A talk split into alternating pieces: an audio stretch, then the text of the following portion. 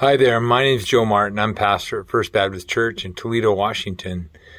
I want to thank you for taking a few moments to listen to this cabin talk. I know it looks like I've been in the cabin. I've been at man camp, and then a few days before that, the pre-man camp.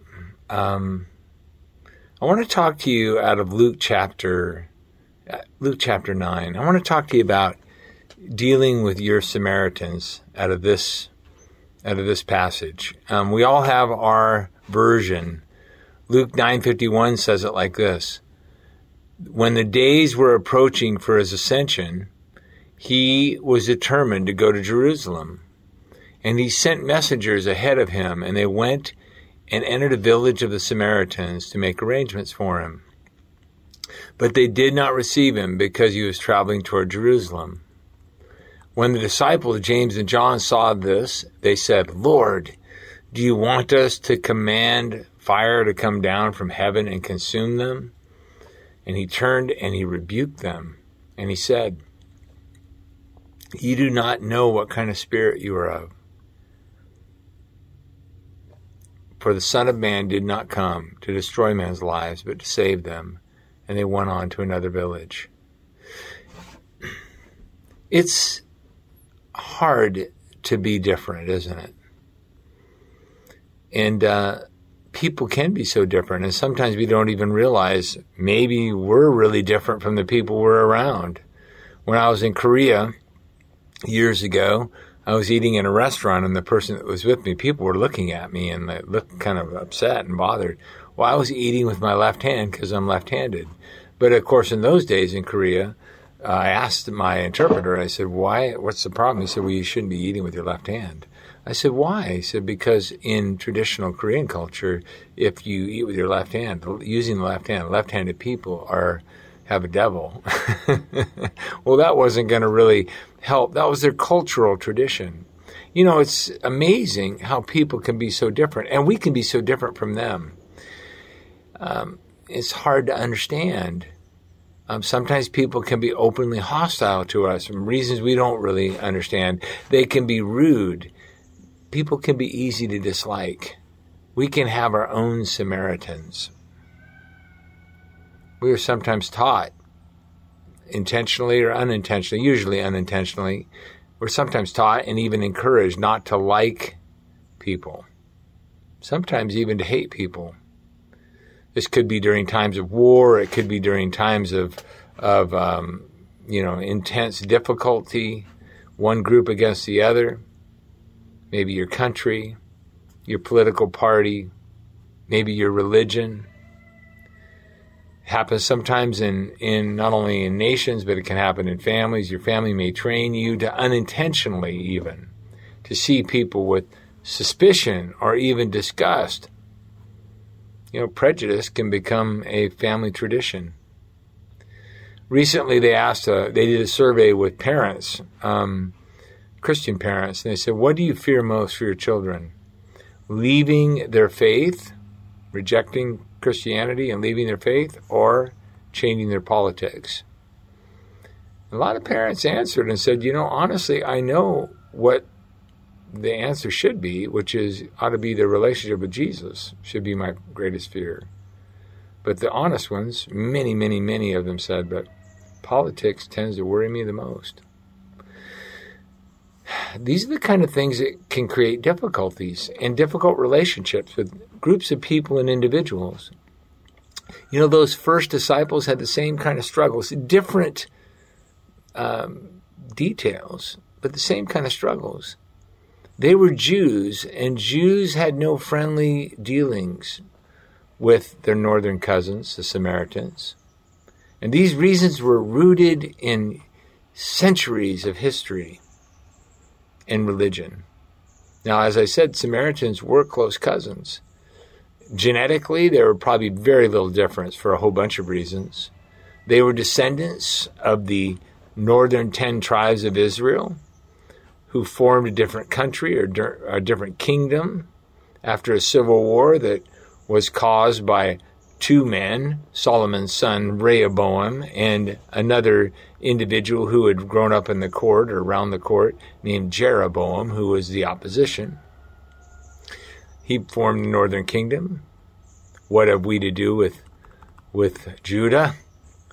Later, after they were conquered and carried into captivity, the Samaritans, the Assyrians sent back select descendants that were loyal to their particular uh, regime, and and um, they also sent back some of their own people to repopulate the land, kind of like a colonial approach.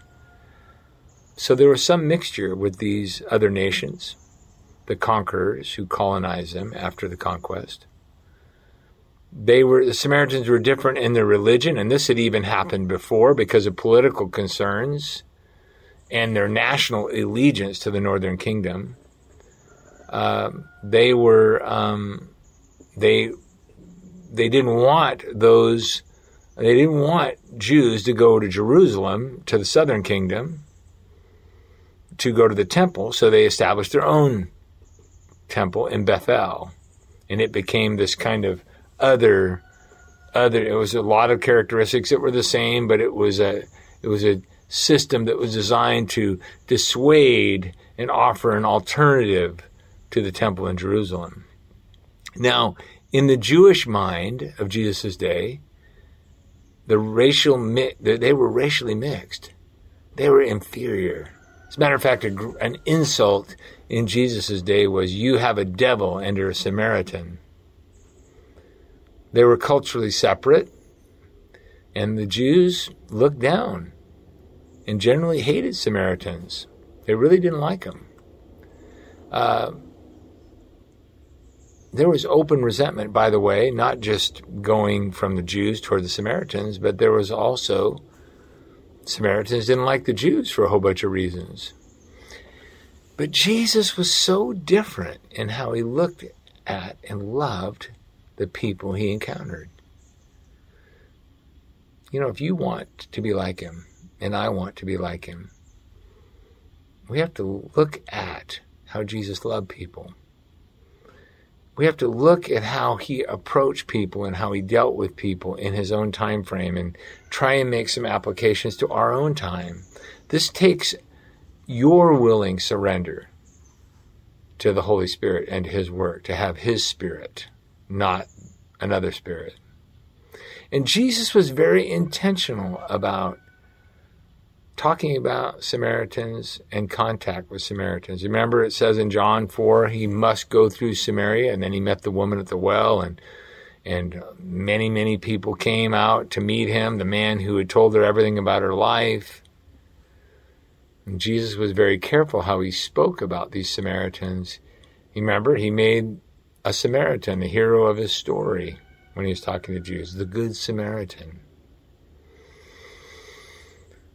You know, you have your own Samaritans, people that you maybe feel uncomfortable with. You don't understand them fully. You're different.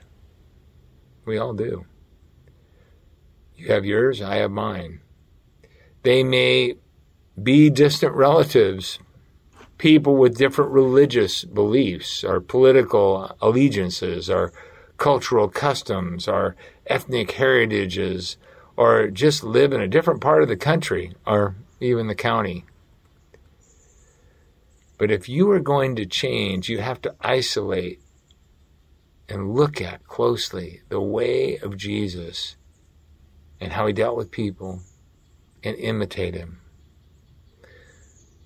How was Jesus different? Well, I want to point out three things that we see in this passage. First of all, Jesus saw through and beyond labels. He really did. He would refer to the Samaritans, but always in a way to point something out to others. In Luke 9:51 he says when the days were approaching for his ascension for him for the for his work at the cross and beyond he was determined to go to Jerusalem he determined this he's going and he sent a messenger on ahead of him and went and entered the village of the Samaritans to make arrangements for him he made a point to go Samaritans through Samaria he could e- we can easily fall into labeling like this we um, we do it. Now Jesus could have figured out a way to go around Samaria, like many Jews did, and, and but he didn't do it. He looked through and beyond labeling, and we easily can get into labeling. And sometimes it just starts out as a shortcut for communications. This can also reveal what we notice and what we how we how we look at others. Your reveal your words, oftentimes mine too, reveal your heart. It's easy to just put a label on someone who um, so we can easily identify them. But it's also easy to put a label on people who have hurt us or disappointed us. We call them toxic or dumb or evil or libs or mentally ill or addicts or right wingers or tweakers or alkies or city or hicks. We just put a label on them. Seems pretty harmless. But Jesus looked beyond and through that. And you can add labels about people as a caution sometimes, or as a joke, more often as a put down. And Jesus dealt with people so differently. Jesus dealt with people as souls, as individuals. He saw them. He was willing and ready to go through Samaria. He didn't avoid it. As I said, like most Jews did, they would make a point to go around it. He insisted on going through it, even though he knew there'd be maybe some struggles with this, because he saw through and beyond. The second thing we see that Jesus did, beyond the resentments. You see, we can have resentments in our life, and they might be old resentments and they might be new resentments. Old, long term family resentments old, long term cultural resentments. In my family, you know, I've told you before that my mom died of cancer when I was 10. And we had a great friend of our family who was a wonderful man, a wonderful physician who helped our family. He was our family doc. But my family couldn't deal with their grief so well. So um, it was easy for them in their grief and their pain to um, kind of blame the doctor, our family doctor. Of course, the reality was there was really nothing he could have done anyway, no matter what, with a recurring cancer back in those days. Now, in retrospect, you look back and you see it clearly, but for many, many years, there was a resentment that even as a little kid, I was, and this family was kind of pushed out of our lives, and they were wonderful people. I mean, I saw him later, and I, I talked to him about it, and he said, you know, Uh, I loved your mom. He came to the house the day that she passed away and took care of everything. But you see how you can, without even realizing, you get pulled into the grudges and the resentments of the family. And of course, I was able to do do what I could to rebuild the relationship with a wonderful, wonderful man and his his wife. And we can have old resentments maybe old things that happened in your life or when you were a kid, and you can have long term resentments. Or you can have new resentments. You know, there's always a new one on the coming your way. That's why when in the Lord's Prayer, give us this day our daily bread is closely associated with us. Forgive us our sins as we forgive those who sin against us, our trespass against us. Daily forgiveness is a must because the hits keep coming, don't they? And you know, the only thing it takes to really poison our spirits and to make us bitter people and to harden our hearts is to just not forgive people one more time and they hurt us. Notice verse, and, and, and resentment is never a one way street. Look at um, verse 53. But they did not receive him because he was traveling toward Jerusalem. Like I said, resentment is not it's not a one-way thing it's a two-way street. You know generally speaking we don't like people who don't like us right? You say oh i don't know about that. Well let me ask you something. Who are you mad at? Say oh i'm not mad at anybody. Well okay try this. Who's mad at you? You might say oh yeah. I guess maybe i don't like them too much you know, we don't like it. We don't like people. We can get resentments. When people, when we feel shunned or put down or discriminated against, canceled, treated as deplorables, as some people will say, don't like it. We don't like people that do that. And of course, Jesus' disciples didn't like it, but of course, the Samaritans didn't like it either. They rejected them and It was kind of payback. Luke 9:54 says when the disciples James and John saw this they said they were hot. They were the sons of thunder. They said lord do you want us to command fire to come down from heaven and consume them? The Samaritans. Lord they said shall we call down fire and kill that whole village of people those unbelieving heretics and rebellious half-breeds you know, so often resentments come along out of bad experiences. Sometimes it can cause us to mentally damn a whole group of people. I knew a guy, or I had these, blah, blah, blah, you fill in the blanks. They're all that way. Those cowboys, horse people, they treat me, I hate cowboys, they're all the same, blah, blah, blah. You know how we get one bad experience. It often it often happens when you have a disappointing or maybe even a frightening experience with with with a group of people. A disagreement or discrimination will cause you to form a prejudice that maybe goes along with is a reflection of the pre- prejudice that you've had against a whole group of people and then we can pass this on. I think we can even wrap it in our our um, in religious clothing. When you know, my uh, one of my family members who grew up in the South, when he was a little boy, he was telling me that he had a young African American boy, black boy, that was his playmate. And when he got to be about ten years old, his mama pulled him aside and said, "You can't play with him anymore. You can't play with him anymore." That's just not how it is. People will get the wrong idea. Jesus calls us to see beyond these resentments and prejudices, both inherited or built on your personal grievances. Because Jesus sees through those resentments, those labels and those resentments. He sees through and beyond appearance. He sees the heart he really does. He sees your heart, what you're doing right now, the people that you are resenting their resentment toward you, the people that you've labeled. He sees your heart, your justifications. You know, the Bible says man looks on the outward appearance, but God looks on the heart. And when those disciples came to Jesus and said, Shall we do this? Call down fire? Jesus turned and he rebuked him. And that's a strong word. That's like really corrected him strongly. And he said, You do not know what kind of spirit you're of. Jesus could look right into their spirit. He sees through your religious acting, your nice, polite posing. He sees you as you are, and me too. And there is no way to deny it. Matter of fact, Hebrews 4:13 says, "And there is no creature hidden from his sight."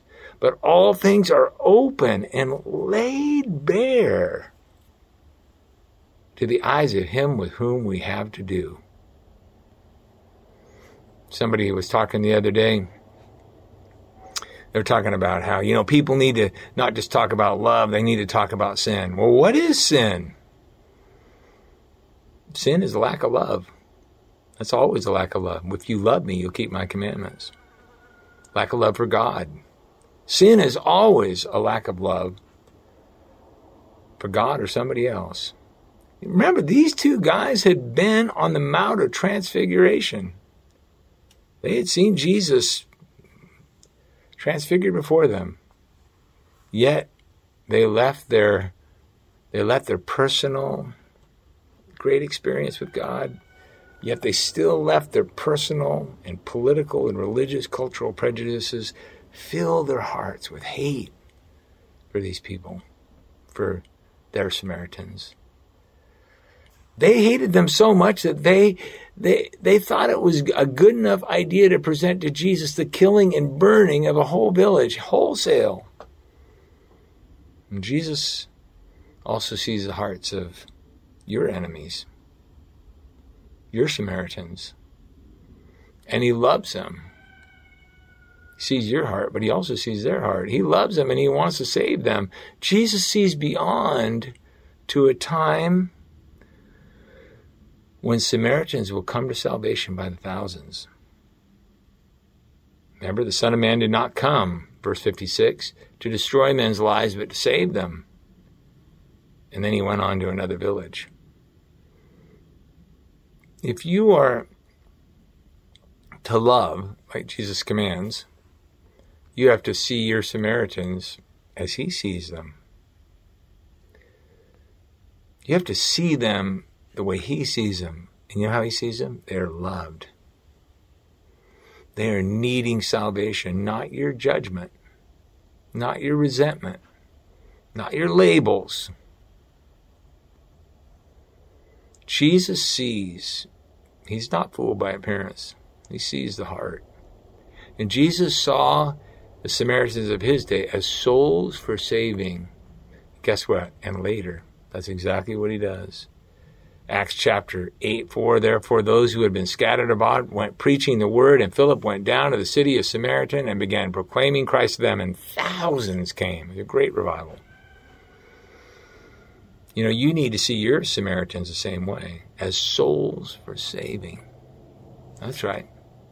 You got to get over yourself and see what's really going on.